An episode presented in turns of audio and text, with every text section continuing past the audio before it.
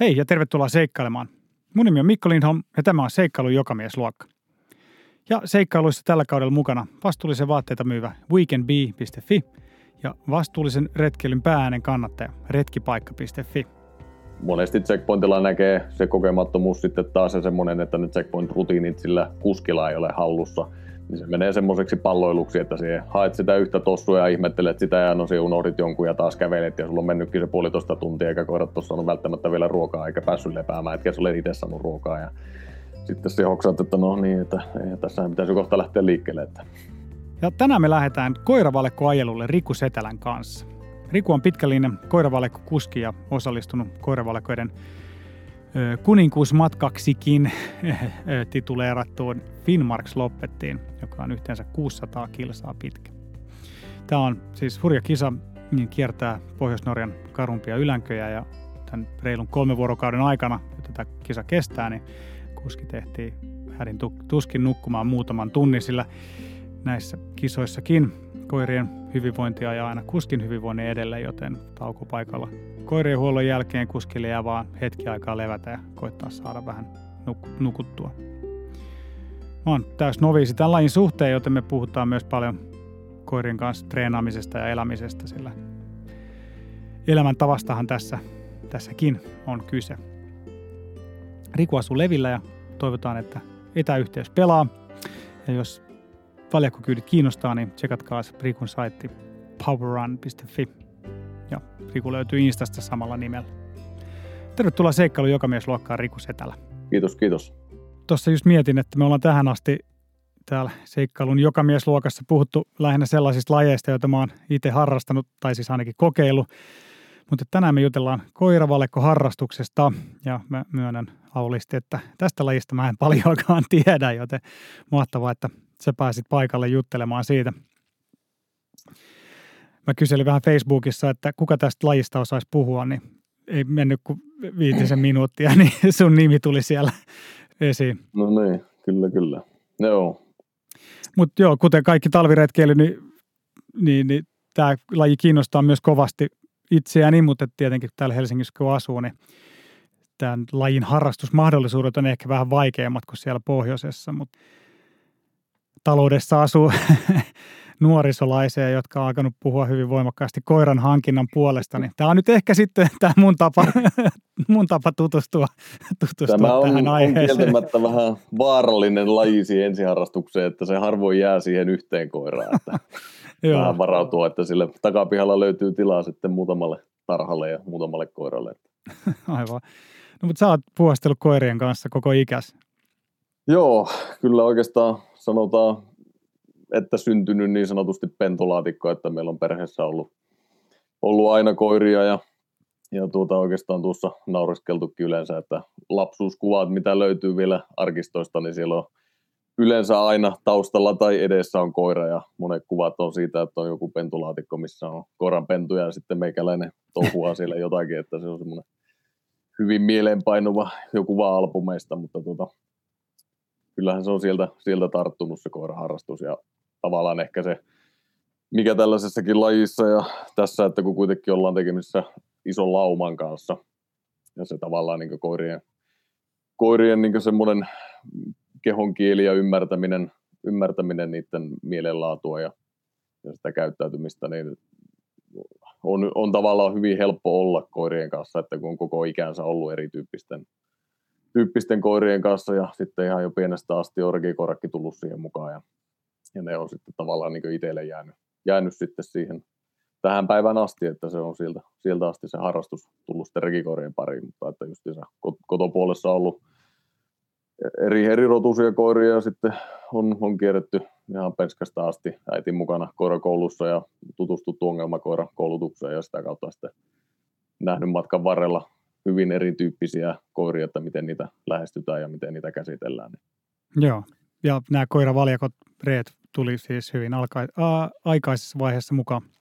Kyllä joo, olisikohan yhdeksänvuotiaana ollut ensimmäiset kisat, mitä jalat okay. silloin seisoi ja ajoin läpi, että sieltä, sieltä se niin kipinä lähti ja olisiko siitä, siitä olisiko se ollut 9, 7, 9, 8, kun tuli niin ensimmäiset rekikoirat silloin aikanaan kotiin ja, ja tuota, siitäpä ne sitten jäi, jäi sinne ja sen myötä sitten jäi, jäi meikäläisenkin vastuulle jo hyvin nuoressa iässä ja tavallaan oli semmoinen ehkä henkinen paikka itselläkin kasvaa, että sai NS sen oman valjakon, valjakon vastuulle ja huolehtia niiden hyvinvoinnista ja ruokinnasta, että tietenkin sillä nyt oli vanhemmat katto perässä, että siellä kanssa sitten niin ruokaa, ruokaa muistettiin jakaa joka ilta, mutta että semmoinen niin ehkä vastuunkanto tuli sieltä jo sitten, mikä varmaan niin kehitti sitä ja itselläkin ollut, että harrastanut monenlaista lajia ja joukkueen lajeja, mutta että aina niin se, tämä on niin se laji, mikä on jäänyt ja ollut aina vahvin siellä, että on kuitenkin niin sanotusti yksilölajista kyse, mutta että se olet tekemisissä kuitenkin ison joukkueen kanssa, niin, niin tuota, se on aina jotenkin kiehtonut sillä taustalla, että varmaan aika turvallista sanoa, että on aikamoinen elämäntapa, että ilman tuommoista niin kuin No kyllä se voisi sanoa, että se on... Lapsuudesta, niin voi olla vaikea hypätä lajin pariin. Niin, se aina kuuluu monenlaista tarinaa, että ehkä se, että mihin painostetaan tai miten, onko nyt ikinä mitenkään hirveästi painostettu, mutta että onko se sitten hevosharrastus tai onko se koiraharrastus, että monesti se, että jos siellä vanhemmat hirveästi painostetaan, että no nyt tästä tehdään koiramies tai tehdään hevosmies, niin kuuluu ainakin tarinaa, että no sitten se vähän niin kuin lopahtaa hyvin äkkiä siinä se mielenkiinto, mutta että jotenkin jotenkin se tuntui, tuntui heti omalta, omalta tuo tämä laji ja, ja tuota, kyllä sen elämäntapa voisi sanoa, että nykypäivänä se on myöskin ammatti ja edelleenkin tavoitteellista harrastusta, Joo. minkä parista koko elämä pyörii hyvin pitkälti niin, ympäri niin. vuoden. Niin, sehän on tosi hieno asia, että saa rakkaasta harrastuksesta tehtyä myös elämäntavan itselleen.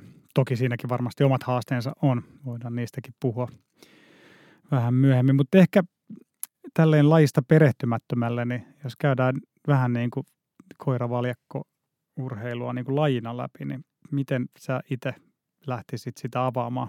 No korvalakko-urheilulajina nyt on, no lähtökohtaisesti tilannehan nyt on hyvin yksinkertaisena se, että sulla on valjakko muodostuu siitä, että sulla on esimerkiksi neljä koiraa reen edessä, juoksee pareittain ja reki perässä ja siellä on kuski, kuski sitten jalaksilla, niin se muodostaa sen koiravaljakon ja mutta jos sitten puhutaan niin sanotusti lajista, niin heti alkuunsa tavallaan laji voidaan pilkkoa kolmeen osaan, eli siinä on sprinttipuoli, sitten on keskimatkan puoli, harrastuspuoli ja sitten on tämä pitkän matkana jo. Ne kaikki poikkeaa toisistaan matkojen, kilpailumatkojen osalta hyvin pitkälti ja sprinttipuoli, mitä kansen aikana on tullut tullut harrastettua ja sillä puolella ollut, niin se on taas semmoista, ajetaan tietty lyhyt matka tietyllä koiramäärällä. Silläkin on sitten eri luokkia lajin sisällä, että onko sulla neljä koiraa valikossa vai kuusi koiraa tai kahdeksan, niin ne muodostaa oman luokan ja niille on yleensä asetettu sitten tietty matka, eli itse ajoin silloin kahdeksan koiran luokassa ja kilpailumatka oli 16 kilometriä, se oli aika semmoinen standardi ja siinä keskituntinopeus sillä uralla mikä ajettiin yleensä kaksipäiväisenä tai kolmepäiväisenä arvokisoissa, niin tietenkin se kokonaisaika sitten määritteli sen, että kuka on voittaja, eli kenellä on pienin aika, aika siinä. Ja tuota, sitten jos hypätään siihen keskimatkan puoleen, niin siinä se kilpailumatka on aika standardi, on semmoinen 40 kilsaa plus miinus muutama kilometri.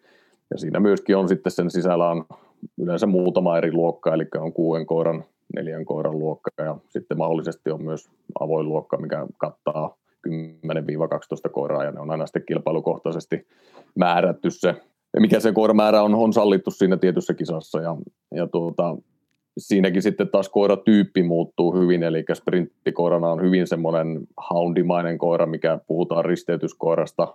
Siinä on, se on niin sanotusti sekarotunen, johon on tuotu Saksan seisoja, siinä on Alaska Haskia ja Pointeria paljon, paljon käytettyjä. Ne on semmoisia hyvin lihaksikkaita, hyvällä hapenottokyvyllä varustettuja koiria. Ne pystyy juoksemaan just tuommoisen 10-20 kilometriä pitäen todella kovaa, kovaa tempoa yllä, mutta taas sitten, jos mennään sinne keskimatkan kilpailuluokkaan ja lajin pariin, niin siellä taas sitten, kun se matka nousee sinne niin sanotusti maraton matkaan 40 kilometriin, niin taas sitten tietenkin se suoritusnopeus vähän hidastuu ja, ja se tyyppi tyyppi muuttuu ja koiratyyppi muuttuu siinä, että siellä sitten käytetään vähän semmoista Alaska, Alaska Husky-tyyppistä koiraa enempi ja Siberia Huskeja myöskin, mikä on puolusrotunen rekikoirarotu ja, ja tuota, sitten taas niin sanotusti se kuninkuuslaji, varmaan suurimmalla osalla on kuitenkin aina haave, että pääsee niihin pitkiin matkoihin ja niihin isoimpiin kisoihin, mitä tämä lajin parissa, parissa pyörii,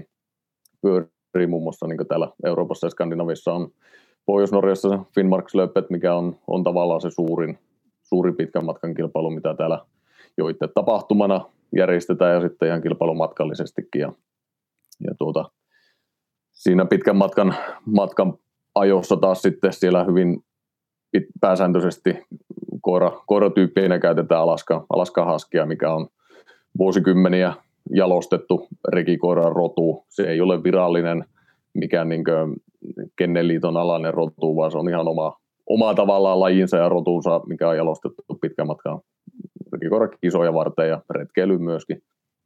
myöskin. Eli sillä on kyky edetä satoja kilometrejä päivämatkana ja, ja tuota myöskin, myöskin omaa semmoisen karvapeitteen, että se pärjää vähän huonommassakin olosuhteissa ja sitten taas tietenkin se ruokahalukin on yksi, mikä on jalostunut sieltä jo, että hyvän pitkän matkan koiran ominaisuus ja tunnusmerkki on se, että se syö aina. On oltava hyvä ruokahalu ja se on myöskin se edellytys siinä kilpailussa jatkamisessa ja matkan jatkamisessa, että se syöt aina kun, aina kun annetaan snacksia, aina kun tarjotaan ruokaa, niin se pitää hävitä se ruoka saman tien. Ja oot sä kilpailu kaikissa näissä sarjoissa itse, minkä sä koet kaikista niin kuin omimmaks, omimmiksi itselleen? No minä olen, olen kaikki, kaikki tuota, lajin sisällä olevat tyypit käynyt läpi, läpi ja tuota, hyvin erityyppisetkin koirarodut, että on ollut aikanaan siperiahaskia ja sitten on ollut ihan tuommoista kisakireitä lintukoiraristeytystä, millä on ajettu sprinttivuosina vuosina ja nykyään sitten tosiaan on alaskalais, Alaska haskikanta on, on se, mitä on jalostettu sitten pitkän matkan puolelle. Oletko ihan sieltä lapsesta lähtien niin kilpailu sitten? Onko ollut Kyllä se siitä 10-vuotiaasta eteenpäin niin on junnuluokat kahlattu läpi ja sitten hyvin varhaisessa vaiheessa sain jo erikoisluvalla osallistua ihan aikuisten sarjaan ja kyllä se on joka vuosi, vuosi on tähän päivään asti kisoja kierretty ja varmaan toista sataa kilpailu on, on kahlattu läpi. No huhhuh. Aikamoinen saavutus. No, joo. Me voidaan puhua siitä Finnmarks-loppetista vähän lisää, mihin sä osallistuit viime maaliskuussa, mutta miten semmoista pitkää tapahtumaa varten niin kuin treenaat sitten, sinä ja koirat? Tavallaan vuosi, vuosikierto menee aika pitkälle sillä lailla, että, että kesäkuun alussa, kesäkuun aikana aloitetaan niin sanotusti semmoinen valmistautuminen jo tulevan kauteen ja, ja tuota, kesä, kesä, heinä, elokuu on, on vielä semmoista aikaa, että lämpötila rajoittaa hyvin pitkälti semmoisen niin systemaattisen, kutsutaan valjastreenissä, eli, eli sitten taas kun se oikea treeni syyskaudella aloitetaan lämpötilojen salliessa, lämpötilaa pitää olla siellä plus 10 korvilla, korvilla, että voidaan aloittaa se oikea treenaaminen, ettei taas sitten tule ylikuumenemisriskejä koirille. Ja, ja tuota, se syystreeni tapahtuu sillä lailla sulalla maalla, että on yleensä mönkiä on, on semmoinen väline, minkä eteen sitten valjastetaan koirat, koirat että itselläkin on sen verran raskas, raskas kokoinen mönkiä, että 16 koiraa uskaltaa siihen eteen lyödä ja, ja ne vetää, vetää sitä raakana, raakana ja, ja tuota, taas sitten kesällä har, aloitetaan tavallaan jo ennen sitä semmoinen niin sanottu LSD-tyyppinen treeni, mikä on niin lyhenne long slow distance, ei, ei viittaa päihteisiin, vaan ja, ja, joo, tämän lyhenteen mä oon kuullutkin. joo, joo, se on vähän, vähän hämäävä ehkä tuommoinen niin nimitys sille, mutta että sillä on tarkoitus tavallaan semmoista matalasykkeistä treeniä, treeniä harjoittaa, milloin saadaan, saadaan aineenvaihduntaa liikkeelle ja saadaan tavallaan sitä peruskuntokautta harjoitettua kesäaikanakin. Paljon teillä on niitä koiria suunnilleen, että saa jonkin käsityksen, että kuinka isosta niin kuin valmennettavasta joukkiasta tässä puhutaan? No meillä on 60 koiraa, okay. koiraa tuota kennelissä ja syynä se, että miksi on niin, niinkin iso määrä, niin on se, että tosiaan että tämä on myöskin, myöskin työtä, työtä, että tehdään, meillä on safarikenneli ja tehdään myös koiravalkkosafareita ja sen takia on semmoinen määrä, että, että saa sen työn takia, mutta että tavallaan siihen harrastuskilpavaljakkoon valikoituu sitten sen kennelin parhaat koirat ja Joo. on yleensä se 16 koiraa, mitä, mitä valitaan siihen, jota sitten systemaattisesti treenataan paljon pidempiä matkoja ja enemmän. Ja Te pidätte sitten syksyisin draftauksen siellä, että ketkä pääsee kilpajoukkueeseen mukaan.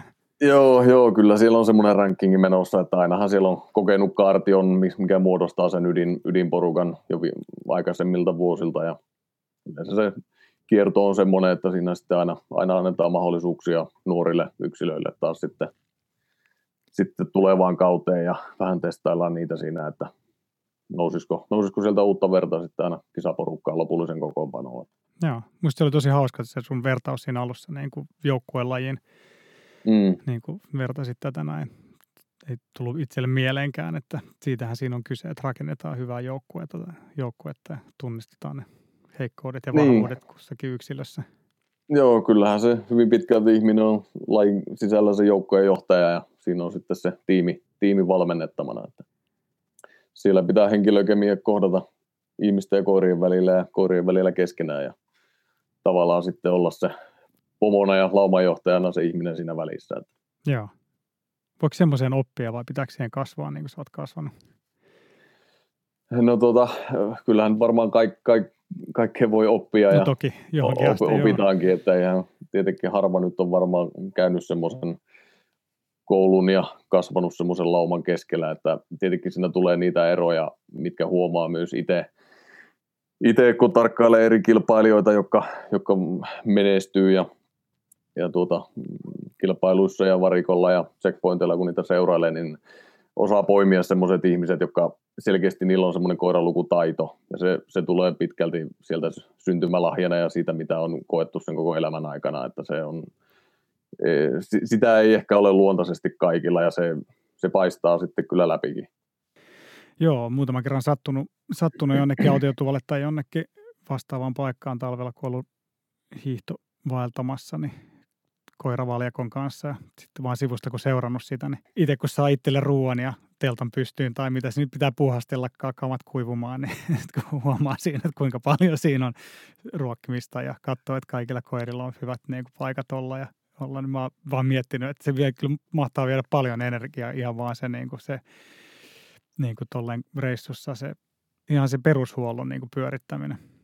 Kyllä se on, on tietenkin se ja lähtökohtaisesti aina se, että kuski ja ihminen on vastuussa niistä koirista ja ne hoidetaan aina ensin ja turvataan niiden hyvinvointi, vointi ensin ja sen jälkeen sitten aletaan miettimään, että pitäisikö itsellekin, itsellekin jotakin energiaa alkaa saamaan pikkuhiljaa, mutta että taas sitten kun sitä niin pitkältä aikaväliltä katsoo sitä niin työmäärää, mitä siihen käytetään, että siihen mahdollistat sen, että siinä pääset sinne. Niin. niin siinä, siinä voi sanoa, että puhutaan niin sadoista tunneista, että se on niin mahdollista liikkua niin sanotusti omin voimin siellä. Että. Kyllä näyttää, näyttää tosi hienolta kyllä, kun koiravaljakko painaa tunturissa, niin kyllä sitä jää aina katsomaan, on se kyllä komeen näköistä. Joo, kyllä se on semmoinen hiljaisuus, mikä siinä, siinä tavalla jotenkin kaikki murheet kyllä yleensä unohtuu. Hyppää jalaksille, saa pakattua vuorokauden tarpeet sinne ja suuntaan jonnekin autiotuvalle, niin semmoinen pieni loma joka kerta alkaa. Että.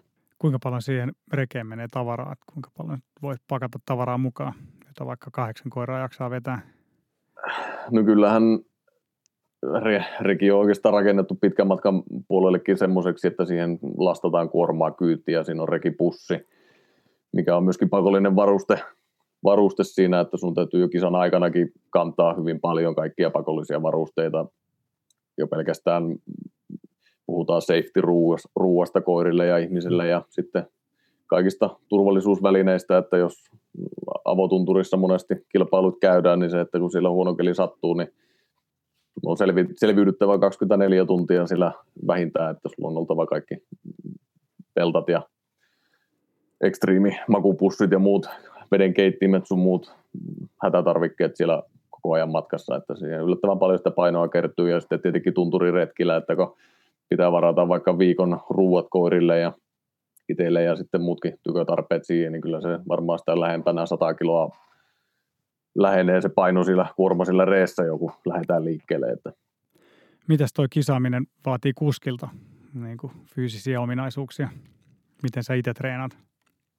No kyllähän tietenkin semmoinen hyvä perus, peruskunto on erittäin toivottua kuskelta, että kyllähän on henkisesti rankkoja jo sen takia, että niin pitkän matkan kilpailusta kun puhutaan, niin se unen määrä on hyvin minimi kilpailun aikana, joka taas sitten osaltaan se kuormittaa. Ja, ja tuota sitten se, että kun olet koko ajan ulkona, varsinkin tunturissa on mäki ja kaikki, miten milloin se vaan pystyt suinkin auttamaan, niin potkitaan sivulta vauhtia tai hiihtosauvalla pystytään auttamaan, auttamaan valikon kulkua ja ylämäissä joko potkitaan tai ju, juostaa reen perässä ja, ja tuota, puhumattakaan sitten se, että checkpointilla se liikkuminen siellä yleensä siellä on pehmeä hankia, haet oljet ja haet vettä ja haet ruokaa ja laitat takit ja tossut ja kyllä sitä niin parikymmentä tuhatta, 30 000 askelta vuorokaudessa tulee aika, aika hätäiseen siinä. Että.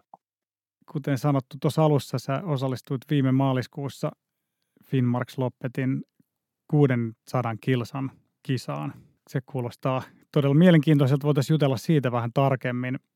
Se tota siis, voitaisiin käydä se reitti läpi ihan ekana. Se siis kiertää aika lailla koko Finnmarkin, eli siis sen Kilpisjärven ja Nuorgamin väliin jäävän alueen. Joo, eli tosiaan niin Altan keskeltä kaupunkia tapahtuu startti ja, ja tuota kävelykatua pitkin ja myöskin maali. Maali on sitten samassa paikkaa. Kilpailu puristetaan siihen kolmen vuorokauteen, että itse kilpailu ajetaan aina niin sanotusti etapeissa, joka vaihtelee yleensä 60-20 kilometrin etappeja. Sitä lähdetään, lähdetään kohti, kohti kautokeinoa, mutta siinä on välillä masi, on yksi checkpointti. Ja tuota siitä sitten matka jatkuu kohti kautokeinoa ja, ja tuota, siellä, siellä oli iso, iso tuommoinen urheilukenttä siinä ihan kaupungin kyljessä, missä oli tämä checkpointti tapahtui. Ja, ja tuota, siitä reitti jatkuu sitten kohti Jerkulia ja, ja siitä sitten, sitten aina eteenpäin Karasjokea kohti ja, ja mennään, mennään Levajoelle ja siellä oli, siellä oli seuraava checkpointti ja sieltä sitten taas Levajokea pitkin kohti Karasjokea. Karasjoen siellä, siellä kaupungin, kaupungin kupeessa oli checkpointti ja sieltä sitten taas tuntureiden yli Jotkaa ja, ja sieltä sitten sitten maaliin, maaliin kohti altaa, eli se tekee, tekee semmoisen lenkin siellä Finnmarkin läänillä. Tuo on upeat maastoa. Me ollaan kerran leija hiidetty tuon alueen poikki Kilpisjärveltä melkein Nuorgamiin. Muistan kyllä hyvin. Se oli, oli todella komeata seutua. Kyllä. Joo. Kyllä varsinkin tuo, niin kuin voisi sanoa, että Karasjoki, Jotka altaväli, niin se on, se on kyllä kanssa jotenkin semmoista jylhää, jylhää avotunturimaisemaa. Ja aikaisin aamulla starttasin sieltä Karasiolta kohti, kohti Jotkaa ja siinä oli aika, aika raju tuuli, tuuli siellä Ylängöllä, Ylängöllä tunturissa, mutta kuitenkin kirkas keli. Välillä ne unohtuu myöskin se, että ollaan kisassa, että se vaan jää, jää niitä maisemia ihmettelemään Joo. sinne, vaikka on jo jokunen sata kilometriä niitä ihmetelty, mutta ei, se, ei siihen koskaan kyllästy. Niin, tämä kisa oli siis, kisareitti on 600 kilsaa pitkä. Ja oliko tämä kahdeksan koiran valjakolla tämä? Joo, kahdeksan koiran valjakolla, valjakolla tapahtuu, eli tuolla on, siinä on, on aina tietenkin se, että kahdeksan koiran luokka, niin se on, se on hyvin rankka siinä mielessä. Ja tavallaan matkallisesti se koiratyypin myöskin muokkaa siihen, että siinä pikkusen nopeampaa tietenkin pyritään etenemään ja haetaan semmoista koiratyyppiä, mikä pystyisi kuitenkin semmoisella kevyellä laukalla tai hyvällä, hyvällä ravisykkeellä pitämään sinne 18-20 sitä etenemisvauhtia vauhtia, ja tuota, kuitenkin huomioidaan se, että se massa ja kuorma, mikä siinä reessä on niiden pakollisten varusteiden myötä on aika, aika suuri, eli se on aika, aika iso se kuorma sitä, jos se jaetaan sille kahdeksalle koiralle, niin se koirakohtainen kuorma on aika raju, ja ja tuota, varsinkin Norjassa tapahtuvat kilpailut ja siellä, siellä tunturi, tunturiolosuhteet, niin ei, ei voi sanoa, että semmoista kovaa, hyvää, lennokasta paanaa sieltä löytyy, että kyllä se on enempi sitä umpisessa ja pehmeässä sokerilumeessa tarpomista, mikä taas sitten osaltaan se kuluttaa niitä voimavaroja. Että. Kuinka kauan te kesti tämä, tota, tämän 600 kilsan öö, selvittäminen? Mikähän kokonais, kokonaisaika siihen nyt lasketaan tietenkin pakolliset levot ja tauot, tauot mukaan, mutta kaksi ja puoli vuorokautta on aika lailla semmoinen, semmoinen se kilpailusuoritusaika, aika, että kilpailujärjestäjän taholta esimerkiksi tähän kilpailuun on määrätty 22 tunnin pakollinen tauko plus aikatasoitus. Saako sen 22 tuntia niin kuin jakaa itse, että missä kohtaa sen pitää, vai oliko se tietyt? tietyt Kyllä, sen saa aika pitkälti jakaa itse, mutta siellä on muutama, muutama checkpointti, mihin on määrätty mu, tietty tuntimäärä. Määrä, eli, eli tuossakin oli, oli nyt se kautokeinossa oli, muistaakseni kaksi tuntia oli se pakollinen. Ja sitten toinen pakollinen tauko oli, oli tuossa, oli siellä Karasjoella ennen kuin sitten on se viimeinen 140 kilometrin etappi sinne maaliin, niin niin tuota, se on raju, raju etappi kyllä tuossa, kun on se 400, 400 vajaa 500 kiloa on jo takana ja mm. siihen äh, rajummat tunturiylitykset ja itse se matka on pitkä ja vähän jo alkaa painamaan kuskilla ja koirillakin siinä vaiheessa ja niin tuota kyllä siinä, siinä on ihan semmoista niin jo seikkailun makua. Että. No ihan varmasti joo, ja se menee just sen, sen niin kuin jylhimmän tunturiylän, läpi se loppu. Kyllä, joo. kyllä. Loppu suora. niin, loppu suora joo nimenomaan. Että kyllä se aina näytti, että kun silmän kantamattomia, että seuraavan tunturiylän kun ylitti, että jaha, no siellä on taas sitten 5 kilometrin, 10 kilometrin päässä seuraava ylänkö. Että niin. Loputonta jonoa, jonoa se on se reitti siellä. Että Kuinka paljon siinä oli kilpailijoita mukana ylipäätään? No nyt en aivan tarkkaan muista, mutta vajaa 60 Joo. osallistujaa oli tässä meidän luokassa. Olisiko maaliin ajaneita ollut 50, 45 siinä, siinä huitteilla. Ja tuota, sanotaan, se 20 joukko, joukko, niin puhutaan kuitenkin muutamista tunneista, minkä sisällä se, se porukka niin ajaa maaliin. Et mutta kyllä se siellä kärki, kärkipäässä se kamppailu on yleensä aika, joskus jopa ihan sekuntipeliä, että kyllä silloin tullut maaliin peräkanaa kanaa voittaja ja seuraava, että vaikka on 600 kilometriä matkaa, niin kyllä sillä ihan, ihan minuuteista silti taistellaan loppumetreillä. Että. Noin pitkä matka ja kumminkin muutama muuttuja siinä matkan varrella on, on mukana ja sitten jos se saattaa mennä noin tiukoille, niin siellä joutuu aina, aina lennossa muuttamaan niitä suunnitelmia ja ja se tavallaan myöskin luo sen mielenkiinnon ja semmoisen haasteen, että se on myöskin pitkän matkan puolella se, että vaikka sulla on teoriassa olisi nopein valjakko ja parhaiten treenattu ja suorituskyvyltään paras, niin siellä on sitten kuitenkin olo, keliolosuhteet toisilla. Kärkipäässä saattaa tulla raju myrsky, minkä läpi joutuu puskeen ja siellä menetetään energiaa ja aikaa ja taas sitten siellä, jotka on huilannut oikeassa paikassa ja vähän odotellut myrskyä, niin pääsee tykittää sen kevyemmin ja Miten sä itse ehdit nukkua tai levätä tuossa noin niiden taukojen aikana vai no meneekö se siihen, että katsoo, että koirilla on hyvä olla ja niillä on ruokaa ja lämmintä? Ja...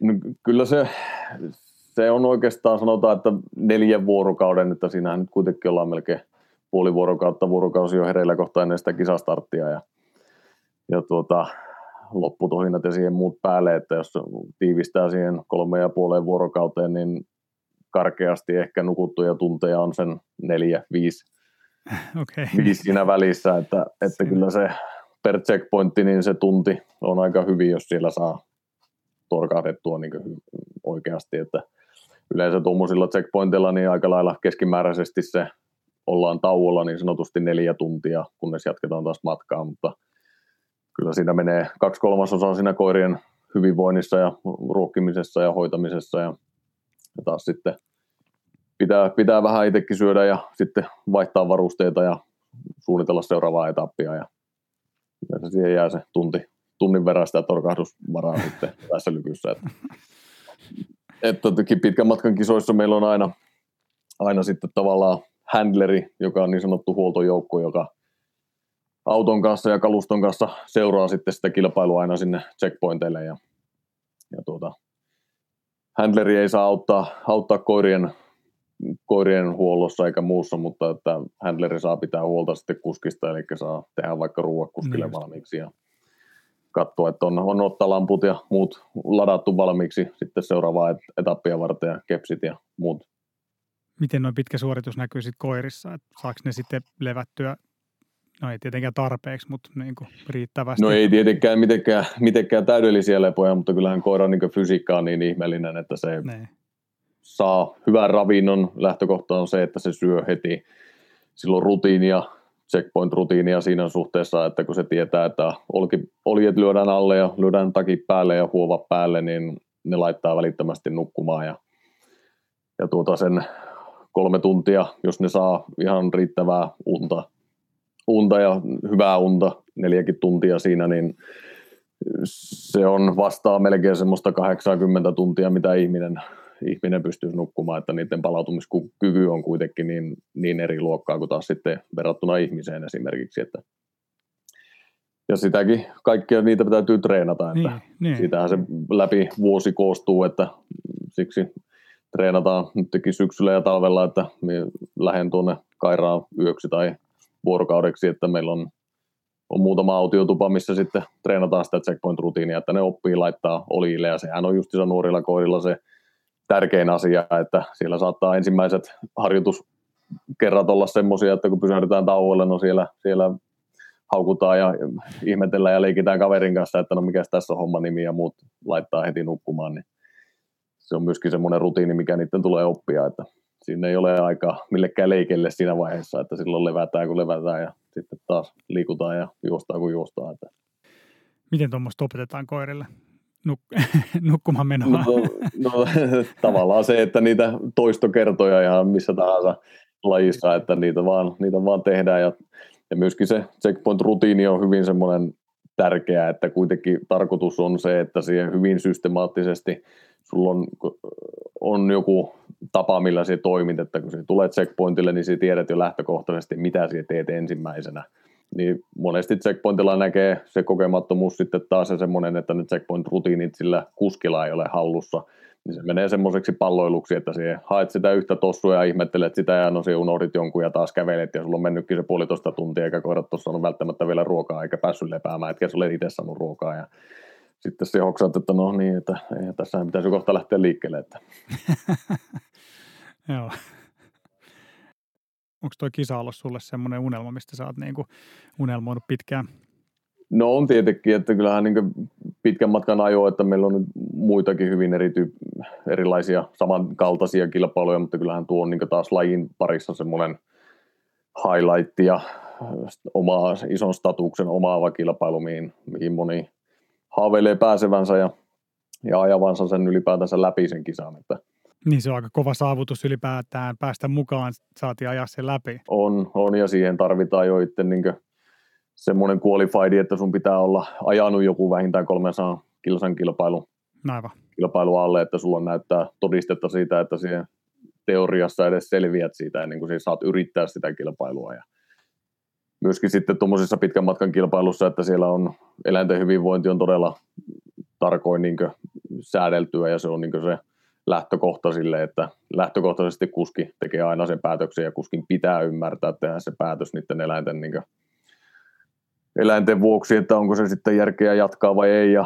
sitten siellä on kuitenkin vielä iso joukko koulutettuja eläinlääkäreitä, jotka tarkistaa aina checkpointilla koirien kunnon ja tekee myöskin sitten viimeisessä kädessä sen päätöksen ja luvan koirille niin päästään jatkamaan kilpailua. Aivan. Mutta se on, on kyllä onneksi tuossa lajissa voi sanoa, että kyllä kuskit on aina ensimmäisenä se, joka sen pelin viheltää poikki ennen kuin eläinlääkärit alkaa vihjalle, että pitäisikö alkaa miettimään, Joo. miettimään siihen suuntaan, että se on, on positiivinen asia. No niin, niin, tosi kiva kuulla, mutta myös varmaan, että ei noin pitkälle pääse, jos ei, jos ei jos ei se koirien etu olisi niin kuin ykkös siellä. Kyllä, kyllä. Mikä sulle oli kaikista mieleenpainuvinta nyt tuolla viime maaliskuun seikkailulla?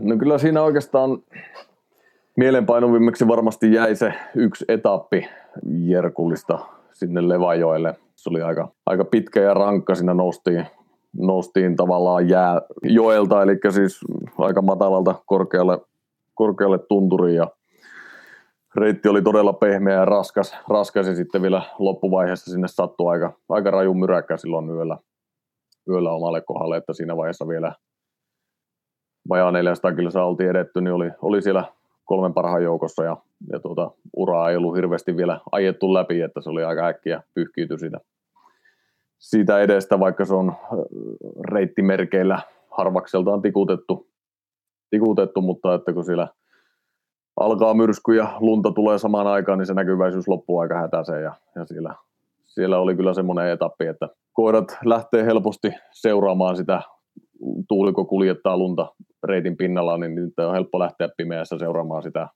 tavallaan tuulen suuntaa. Hmm. Suuntaa sitten, mihin se lumikin, lumikin vie, koska ei ole oikein mitään muuta semmoista konkreettista merkkiä, mistä ne hakisi hakis jotakin kiintopistettä. Ja, ja tuota, siellä sitten vielä, vielä sitten yhteen semmoiseen pätkään, missä oli todella, todella pehmeä, niin yksi koira sitten pikkusen alkoi aristamaan lapaa, lapaa siinä ja näin, että liikerata ei sillä ole enää ihan, ihan puhdas ja tein sitten sen päätöksen, että otin sen rekipussiin kyytiin, että sain nyt varmistettua sen, että se ei ainakaan loukkaa mitenkään vakavammin itseänsä. Ja siihen kun semmoisen 35 kilo seurauksen pakkaa vielä, vielä sen lisäksi siihen rekeen ja puskee sitten seitsemällä koiralla siellä, niin kyllä se, se tuntui pitkältä se etappi. Se on jotenkin jäänyt, jäänyt joten mieleen, mieleen niin siitä, että toisaalta just semmoinen niin het, siinä hetkessäkin, että jollakin olisi voinut jo tulla ehkä jonkinlainen epätoivokin siinä, että, että tuota, no, ei tästä nyt tule mitään, että pysähdytään tähän ja ollaan ja muuta, mutta se, että kuitenkin se luottamus ja hyvä suhde siihen johtajakoiraan, mikä on se avaintekijä siihen, että ne luottaa, kun se käskytät niitä väsyneenä, vaan oikealle, oikealle koko ajan annat suuntaa, suuntakäskyjä niille, niin ne reagoi siihen ja vie eteenpäin, niin jotenkin tulee semmoinen hyvä olon tunne siinä sitten kuitenkin, että, että kyllä me tästä niin päästään, päästään läpi, että ei se missään vaiheessa tullut semmoinen epätoivoinen olo kuitenkaan. Että Joo. Siellä kuitenkin, kuitenkin osaltaan se, jos puhutaan seikkailusta ja muuten vaikka ollaan kilpailussa, niin jotenkin se kilpailuasetelma aina aika jo sinne kuitenkin unohtuu, että kyllä sillä niin mennään, mennään se hetki, hetki kerrallaan ja tilanteen mukaan ja ja myöskin täytyy sanoa se vielä noista pitkän matkan kisoissa, että se kilpailuhenki on niin kilpailuiden keskelläkin aivan mahtava kyllä siellä, että, että siellä autetaan, autetaan kyllä ja tuetaan toisiakin sillä reitin varrella, että jos siellä, siellä näkee, että on toisella vähän tiukka, tiukka tilanne eikä oikein välttämättä johtajat enää suostu liikkumaan ja on pieni epätoivo siihen johonkin tiimiin, tiimiin valjennut, niin siellä sitten pyritään auttamaan niitä, niitä sitten kanssa, että ne pääsee liikkeelle sieltä ja mitä semmoisessa tilanteessa voi tehdä sitten, jos, jos koirat ei enää vedä? No kyllä se on, ei se oikeastaan, se on enempi henkisellä puolella, jos niin tapahtuu, että, että monesti se on, aina puhutaan hyvistä johtajakoirista ja ne on niin se tärkein valtti siinä valjakossa ja ideaalitilanne on se, että sulla olisi kahdeksan johtajaa hmm. siinä valjakossa, että se voi niitä aina vaihtaa ja vähän, koska se keulassa juokseminen, niin se henkisesti kuormittaa ja kaikkein eniten sitä koiraa, että kun se joutuu kantaa vastuun siitä, siitä valjakon eteenpäin viemisestä ja reitin etsimisestä ja myöskin sitä temmon vauhdin ylläpitämisestä, niin se on henkisesti semmoinen, että siihen ei kaikista koirista ei ole siihen, että harvoin se niin fyysis, fyysisistä ominaisuuksista johtuu, että jos se matkanteko tyssää jossakin vaiheessa, että kyllä se sitten se henkinen kantti, yleensä se loppuu ensin sieltä ihmiseltä ja sen jälkeen se loppuu niiltä koirilta. Että. Niin, niin. Joo. Että siinä, siinä sitten auttaa jo pelkästään se, että siinä vähän aikaa ohjastat niitä, otat perään siihen sen valjakon ja vähän autot niitä liikkeelle ja kannustat niitä johtajia, että ne lähtee seuraamaan sua, niin se on jo semmoinen, että no sille takana tulevalle valjakolle, että se saa vähän niin itsevarmuutta, että no tuossa menee eillä valjakolle, että seurataan niitä, niin monesti sitten kun ne pääsee liikkeelle ja rytmiin, niin sitten taas huomaa myöskin se valjakko, että semmoinen henkinen kantti alkaa kasvamaan, että no tässähän nyt tämä matka taas jatkuu, niin sitten se lähtee sitä itsestään rullaamaan. Että.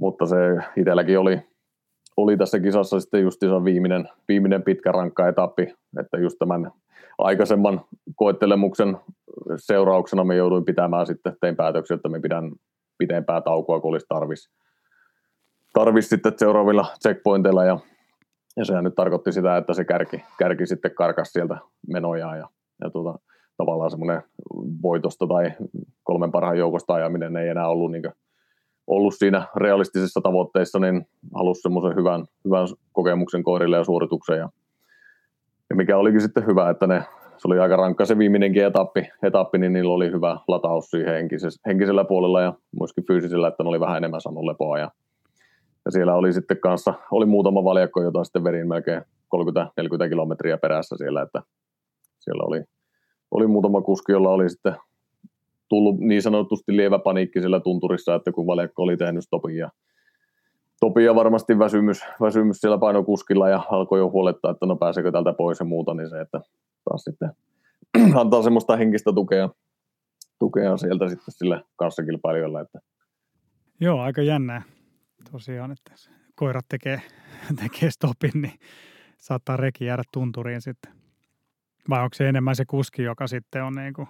Joo, kyllä se on se kuski ja tavallaan siihenkin auttaa se, että hetken aikaa nollataan tilanne ja annetaan snacksi koirille ja pidetään se vaikka tuntitaukoa siinä, niin tilanne on taas aivan eri. Joo. eri ja ei ne ikinä ne valjakot ole jäänyt sinne. Että se, se hetkellinen epätoivo ja paniikki, mikä siinä voi iskeä sitten sille kuskille, että, että no tähänkö tämä nyt tyssäsi, mutta, mutta tuota, kokemus taas sitten tuo sen itsevarmuuden sieltä, sieltä sitten sille kuskille myöskin, että no, nyt on tämmöinen tilanne, niin nyt pitää vaan toimia sen mukaan ja ottaa vähän aikaa ja antaa koirille pikkusen taukoa. Ja...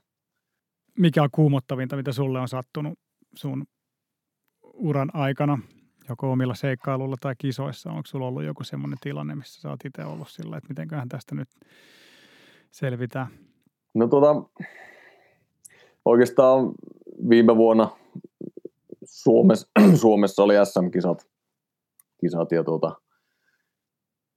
300, 300 kilsan kisa ja siellä oli yksi etappi, oli semmoinen, semmoinen johdin sitä kilpailua ja, ja tuota, sillä oli sitten edelliseltä etapilta oli semmoinen etappi, mikä kierrettiin kahteen kertaan ja, siellä oli sitten lähdin sille viimeiselle etapille ja, ja oli aika, aika myräkkä, huono, huono näkyväisyys, pehmeä reitti ja, ja tuota, havaitsin vaan sitten siinä vähän ennen, että siinä on valjakko parkissa siinä keskellä reittiä sillä myrskyssä ja, ja tuota, oli jäänyt sitten joku sieltä kilpailun häntä päästä pitämään sitten vähän taukoa sinne reitille ja antaa koirille lepoa. Ja, mutta yleensä aina ohjesääntöinen kilpailussa on, että jos uravarressa pidetään taukoa, niin sitten ajetaan vähän syrjää ja jätetään se NS-pääreitti kuitenkin avoimeksi. Mm. Niin se tuli vähän yllättäen, yllättäen se tilanne siinä ja tuota, no, johtajakoirat reagoi kyllä sitten ihan oikein, ne hyppäsi hyppäs sinne umpiseen ja lähti kiertämään sitä valjakkoa, mutta sieltä sieltä sitten tuli aika semmoinen massiivinen reaktio siltä toiselta valjakolta, että ne vähän, vähän alkoi pörhistelemään siellä, että tietenkin nyt yllätettiin nekin sieltä mm. levolta ja, ja multa ja siinä tuli semmoinen pieni, pieni sumppu sitten ja, ja tuota, sain, sain valjakot vietyä, valjakon vietyä sitten ohi siitä ja, ja tuota, kuitenkin sitten jäi semmoinen tilanne, että meillä on reessä aina ankkurit, millä pystytään niin tavallaan lumeen polkemaan se ankkuri, että saadaan niin sanotusti pidettyä paikallaan, että jos pitää käydä setvimässä liinoja tai, tai jotakin muuta. Ja, mutta seuraa oli aika, aika pehmeä ja itsellä koirilla sitten taas, kun sain ne suoraksi siihen ja menosuunnan oikeaksi, niin, niin tuota, tempasivat sitten sieltä umpisesta se ankkuri ilma ja reki lähti liikkeelle ja, ja tuota, sain, sain justiinsa viime hetkellä hypättyä ohjauskaaresta kiinni ja oli kuitenkin sen verran vauhtia jo valjakolla, että ohjauskaari meni poikki ja, ja tuota, sain sitten ihmeen kaupalla vielä, vielä sitten yhdestä reinosasta napattua kiinni ja, ja tuota, siellä sitten kyljellään jonkun aikaa, aikaa mentiin ja se oli kieltämättä ihan mielenkiintoista ajaa sitten se loppuetappi ilman ohjauskaarta karta siitä reestä ja tuota, kyllä siinä, siinä vähän aikaa kieltämättä sydän jyskytti, että josko, josko se valjakko olisi karannut sinne sinne myräkän keskelle ja itse taas sitten jäänyt siihen, siihen sitten kävelemään perään, että, että ne on aina semmoisia tilanteita tietenkin, mikä kauhukuvissa käy mielessä, että mitä sitten, mutta se oli aika lähellä. lähellä mitä, mitä sitten, jos niin olisi käynyt, niin sitten vaan. No ei siinä tietenkään nyt auta muuta, muuta sitten, kun lähteä seuraamaan, että hyvässä lykyssä nyt ne ankkurit johonkin no, nappaa niin, kiinni. Joo kiinni ja oletetusti se valjakko siellä jossakin on, on sitten kiinni, mutta tietenkin siinä vaiheessa pitää tehdä sitten ilmoituskilpailun järjestäjälle ja sieltä lähtee joku, joku turvajoukko kelkan kanssa sitten, sitten vastaan, mutta että No mitäs tämmöinen etelän ihminen, kun tulee turistina sinne, niin mitäs pääsisi kaikista helpoiten kokeilemaan koiravaljakkoa, koiravaljakolla ajamista tai kyydissä olemista, miten, miten se niin kuin, mä en ole kokeillut kumpaakaan. Joo, sehän tapahtuu hyvinkin yksinkertaisesti, eli vaikka meilläkin poverun.fi kautta pääsee tutustumaan ohjelmiin ja pääsee varaamaan safarin, eli meillä on, on tosiaan safaritoimintaa ja 10 kilometrin safari on meillä semmoinen lyhin, lyhin tuote, mitä ajetaan ja yleensä siinä on meillä aina lähtökohtaisesti asiakkaat ajaa myöskin itse, itse omaa valjakkoa ja sitten meillä on myöskin ohjelmia, mikä 20 kilometrin safari ja sitten taas siitä aina 40 kilometrin päiväsafari ja sitten on myöskin semmoinen spesiaaliohjelma 80 kilometrin päiväsafari, mikä ajetaan sitten meikäläisen kilpakoirilla pienissä ryhmissä, ryhmissä ja siinä on sitten ja kisareet ja kisavarustus niin, ja okay. pääsee vähän niin kokeilemaan sitä niin sanotusti oikeata pitkän matkan ajoa. Kaikki, ei, tai ei kaikki, mutta sanotaan, että 80-90 prosenttisesti kuitenkin meilläkin on ensikertalaisia, jotka tulee safarille, että rohkeasti vai Joo, kaikki kuulostaa hyvältä. Joo, pitää ehkä rohkaista mieleen kokeilla. Kuten sanottu, niin laji, mitä en ole ikinä kokeillut, niin pitäähän se nyt, tämä tilanne pitää niin. korjata pian. Kyllä, kyllä. On se semmoinen elämys, että ei ole ensin yksikään lähtenyt niin huonoilla mielin pois, että kyllä kaikki on, vaikka on minkälaista retkeilyä ja seikkailua harrastanut, niin se on, se on omanlaisensa kokemus, että no kun varmasti, joo. kerran kokee, niin se on aina ainutlaatuinen kuitenkin. Joo. No mitä korona on varmaan vaikuttanut teidän bisnekseen sitten paljon, miltä tämä tuleva kausi tai käynnissä oleva kausi vaikuttaa? No kyllähän se tietenkin, sehän on selvää, että omat haasteensa, haasteensa luo, että kun kaikki Nein. ulkolaiset on, on ainakin nyt, nyt pois, pois ja meilläkin kuitenkin se 98 prosenttisesti asiakaskunnasta kannasta koostuu ulkolaisista, keski-eurooppalaisista ja, ja tuota, ison loven tekee, tekee tietenkin.